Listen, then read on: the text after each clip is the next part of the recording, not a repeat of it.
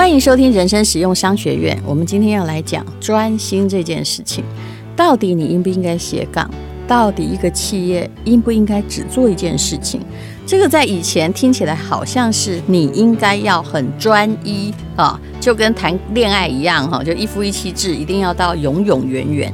可是到了现在，其实专一这件事情不能说专心被质疑，但是说它的定义被改变。好，我来谈一谈哈，先从人开始谈起好了。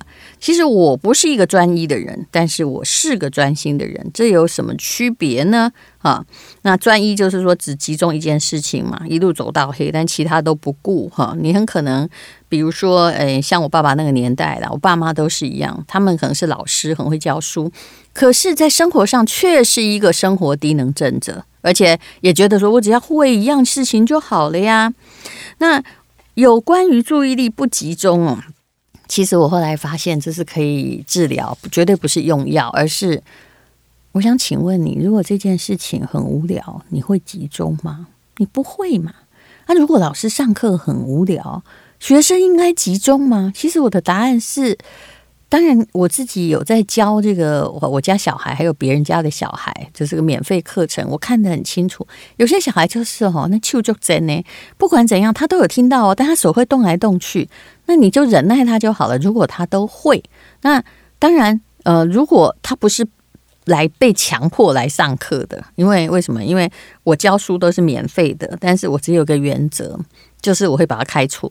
不管那个爸妈多努力，你小孩不努力，你自己开除，下次不用来。诶，到目前还没有小孩被我开除过，而且大家都很认真，所以我常常会说，不要钱的老师最大，非常大，爸妈都不敢讲这样，就是怕被开除。说如果你收了很多学费，那爸妈就会觉得说，那我们付了钱啊，我们要来管学校的事情啊。但是你现在都没有付学费，所以老师很大哦。好，那么讲到的这个不专心，到底是不是一种病哦？你知道我弟弟的小孩现在当然看起来很好，他是已经大学刚刚毕业了。他从小被诊断为 ADMD 哦，这个很复杂，也有人说是 ADD 哈，也就是注意力不集中的病。其实我一直不认为这是病，但是可能是在心理的医学上被视为是病。比如说刚上小学的时候。嗯，他上课的时候会不由自主的忽然起来走动，他不会吵到同学，但是呢，对于班上的秩序是一大困扰。那后来呢，我的弟媳妇在老师的建议下带他去看医生，开了一些药。那我一向很有实验精神，我心想说：“哦呦，其实我从小也是一个记忆力不集中。那我很知道我的状况是，黑的老师我哪不介意，或者是那个老师课讲的。”很无聊，他在念课本，我怎么可能集中呢？那我想说，我、哦、既然有药，那可不可以借我吃吃看？于是我就把他拿了这个一整片药来吃，哇，果然我就知道这个过动症不是的药，不是拿来治疗。我真的建议哈，每个爸妈，我求求你自己吃吃看，就小孩吃的药，因为我们大人吃都不会死嘛，你吃吃看，嗯，哇，这个。这个过动症的药哈，果然不是用来治疗了，是用来减缓症状，甚至说它要让你比较不会那么动也可以，好像是麻醉。我吃了之后，一个下午昏昏欲睡，根本不想动弹，文章也写不出来。难怪老师认为对过动的孩子有效，哪里有效？就是让他坐在那个 桌子上，就坐在椅子上黏住不要动嘛，让他的力气变低。那么，请问？注意力缺失是一种病吗？我一点都不认为哦。其实，在原始时代哦，人类从幼儿开始哦，虽然有父母的保护，但是必须在原野上学习怎么样摘果子，怎么样跑得快，以免被老虎吃掉。还有遇到蛇的时候，不要把它当成一朵花，否则你就被咬死。他们并不是像现在，好像一颗蛋一颗蛋排排好好的放在这个盒子里面一样哦。那么你要。因为小孩从小就是要训练注意力，然后就是要让自己活下去。因为专注力，为什么要有专注力？为什么你要有警觉心？就是因为你不要被老虎吃掉，不要被蛇咬掉。但是我们现在因为被大人保护得很好，而且也不是野外生活，反而在文明中缺乏这种训练。结果呢？哦，你没有专注力，当然是一定的呀。哦，有才是奇葩呢。那老师上的课真的很无聊。我大概是我一点都不好为人师，但是我必须说，在我接受教育的那个我们这五年级年代，哎呀，十个老师中如果一个老师讲的课很精彩，我们都好像我们就觉得学校很好，很可很好玩了。可是大部分老师不是啊，你念完师范之后呢，你再念课本，有的国语还不是很标准，国语不标准没关系，我们那时候还有人乡音很重，根本听不懂，需要翻译机的。那么老师上课那么惨。要这么小的孩子集中注意力来听，根本违反人性。我就很希望老师自己听得下自己的课，愿意再听一遍。好，那么我的侄子呢，现在已经念了大学。后来他当然曾经，因为嗯，我常常说一件事啊，这让我说老实话好了，反正他自尊心也不太会受损。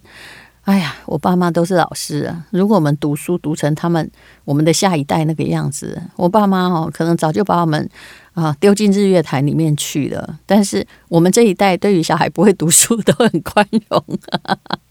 我家的这个，我家的这个，我们家吴家唯一单传的那个男生，大学毕业，我觉得他的专长是交女朋友哇，每个都美得要死哈。然后还有他很会跳街舞，嗯，那就是还有他喜欢拍照，也就是他的天分可能都是在艺术方面的，他也没有办法。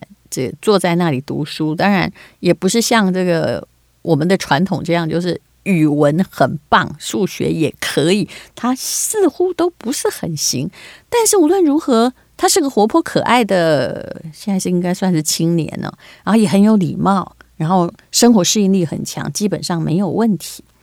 以传统的老师教育方法而言，各位可能。不可讳言，只有十分之一的老师教学的趣味度能让孩子听得下去，所以我才会说以后的教育是这样的。现在的线上教育证明了，其实你的学习效果没有比较差。你只要看着荧幕啊，老师会跟你对答，你一样可以学到东西。当然，只有在学校里面才学到了跟同学相处，可是在家里你可以上完所有的课程。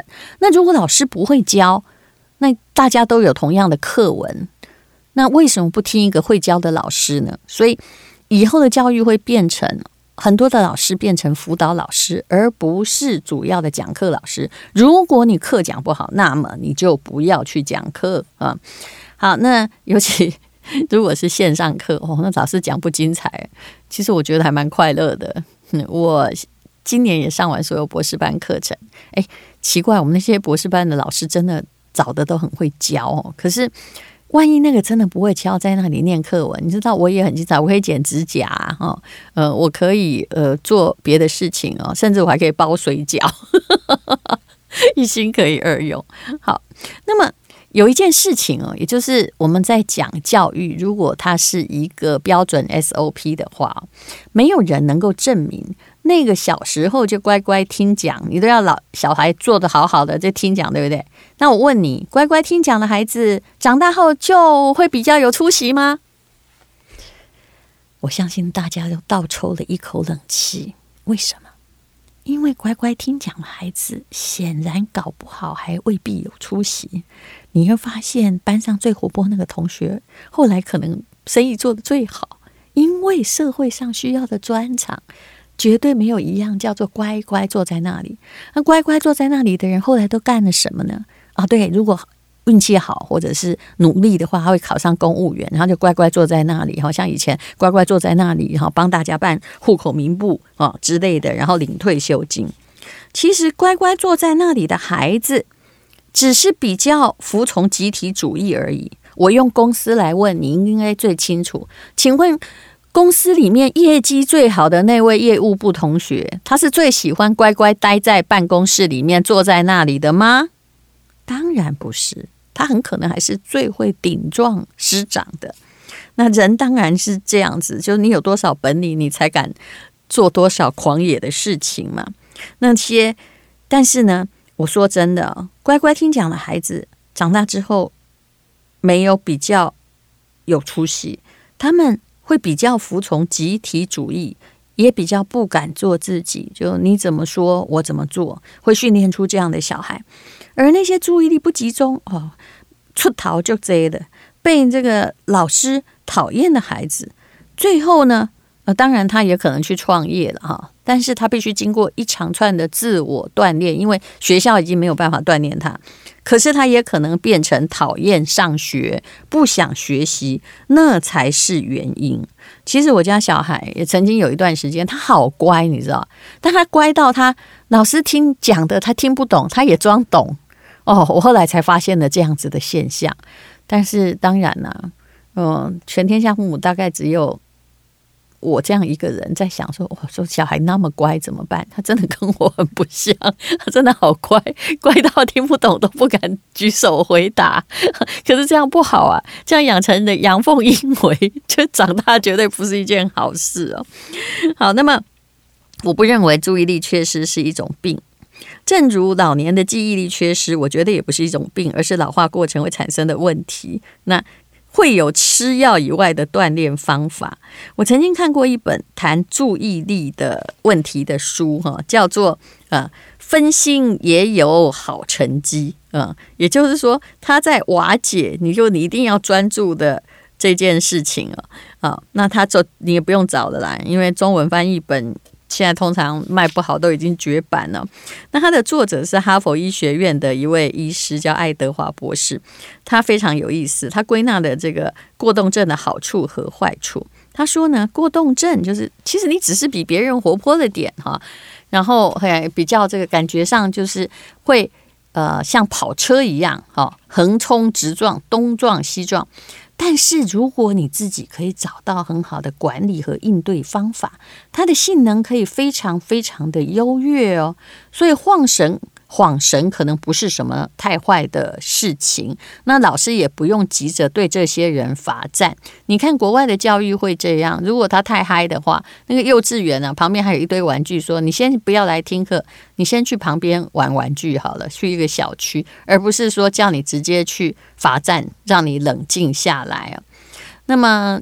以前不能听课的时候，其实我本来就是个过动症者啊。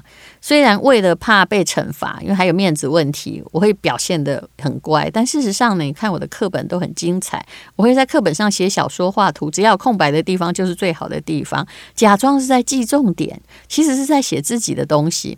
这是不错的排遣方法。我只是在应付这个社会。那么。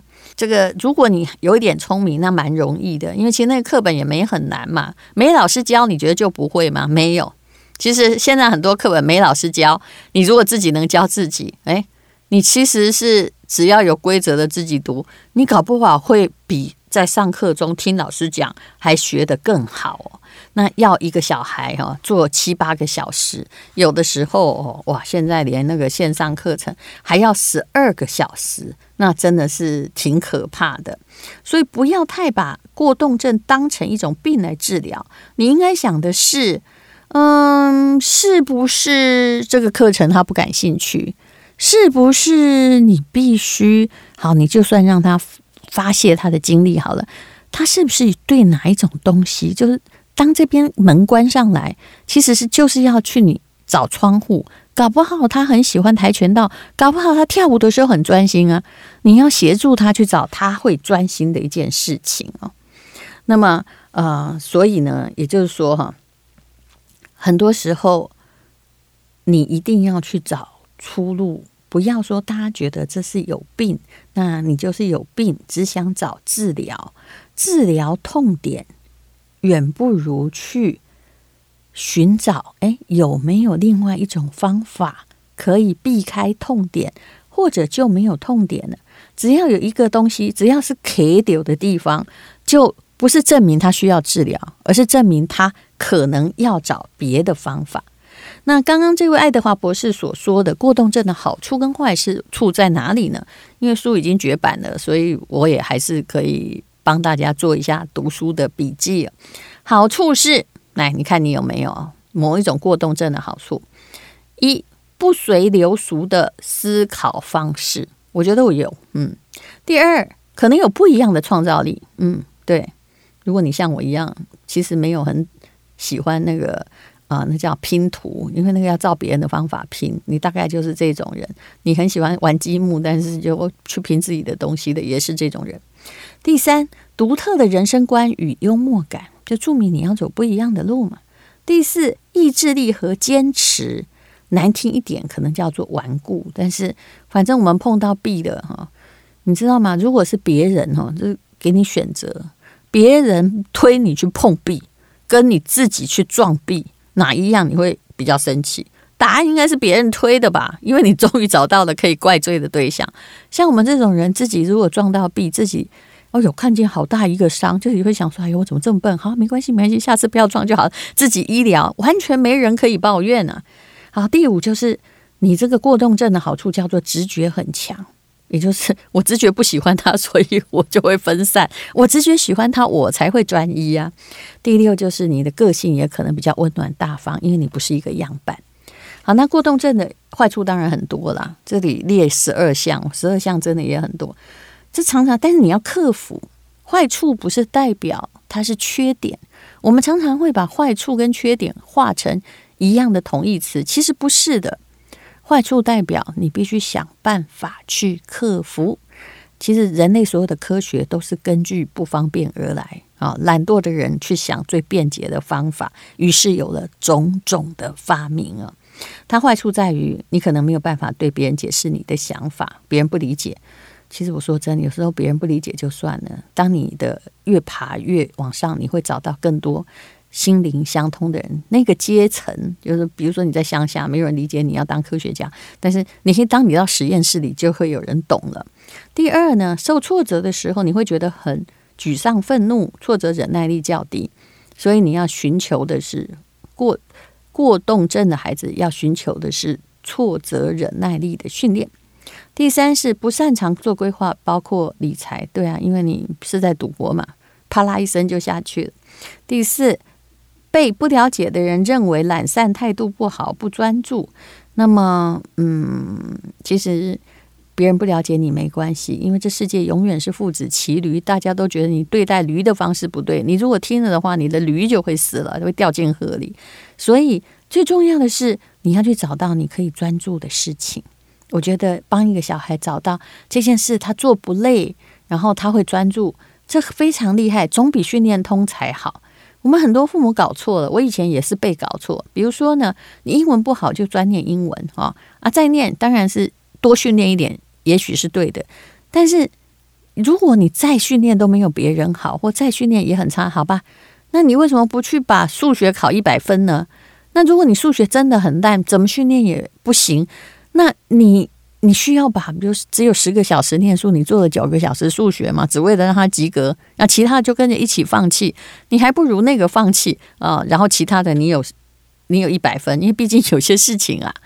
啊、虽然很重要，但是出社会之后可能用不到，就剩下加减乘除哈。除非你要当数学家。好，第五呢，可能就会缺乏组织能力，这是过动症的坏处。东西乱七八糟，通常是属于这样的人，或者是他们会到最后一刻才想起重要的事情。第六，会被新奇或刺激的事所吸引，因为那个就是赌徒性格。第七呢，特立独行啊，对于他认可的事才有同理心。不喜欢的会非常没有同理心，我觉得这一点也没错。其实对于我不喜欢的事情，比如说东家长西家短，会要跟我说啊，这个东西怎么做啊？我说对不起，我真的不想做。我我 我有一次，我就都请那个钟点阿姨在我们家做事。以前我遇到一个，他说吴小姐啊，你这样请我来做哈，一个小时五百块，啊你蛮金贵，啊你那不爱家里做。我心里想说，拜托卖给他工资，我哪样？我不是不想做，我是不爱做。也就是说，你我没有同理心，我不想听。他说：“我教你这个桌子要怎么擦。”我说：“我真的跟你讲，我请你来这里就是希望你把它做好，你不用教我。”好了，当然每个人有自己的个性了。我是非常讨厌别人把他的期望放在我身上，比如叫我去得诺贝尔奖或写出什么对啊人民有意义的事情啊。那不好意思，请你是那种集体主义的信徒，不要到我面前来哈。你可以去对。拿个肥皂箱去海德公园演讲好不好？那或者是啊、他看到谁做什么就说啊，你也应该这么做哦。我真的想起我小时候很多长辈都是这样的。你每天都在哎，那你我常常都会说不好意思，那你要不要要求你自己去得诺贝尔奖啊？啊，去做对人类社会有贡献的事情啊？每天在那里期待我，你就会变得伟大嘛？所以这是很多大人的问题啊。好，那第八就是很容易上瘾。第九呢，常常陷入思考和发呆，不管不知道自己在哪里。其实你的小孩如果会思考，说不定啊，哦，他会找出，就是他他如果有时间思考，或他有他自己的想法，你请先尊重他，不管他的对还是错。那第十呢，就是如果这个觉得未必有道理，就会改变方向。第十一呢，其实有些人呢会无法从失败中学习，会重复同样的失败策略，就是啊，就一直有些人比较不开窍，他没有弹性，他就是一直要跟他卯到底啊，就是但是没有找别的方法，那这个也不是。呃，很多人做生意就变这样，就是我以前成功过，我现在用这个方法可以成功，但这的确是不对的。嗯，这也是太乖，没有办法做生意。你以为经验是经验，但经验换了一个变动的时代，就不会是智慧。好，哎呦，这好。这个好处哈，还有一个啦，就是这种过动症的人，其实他不太会记仇，也不太会记。坏处叫做不太会记取过去的教训哦。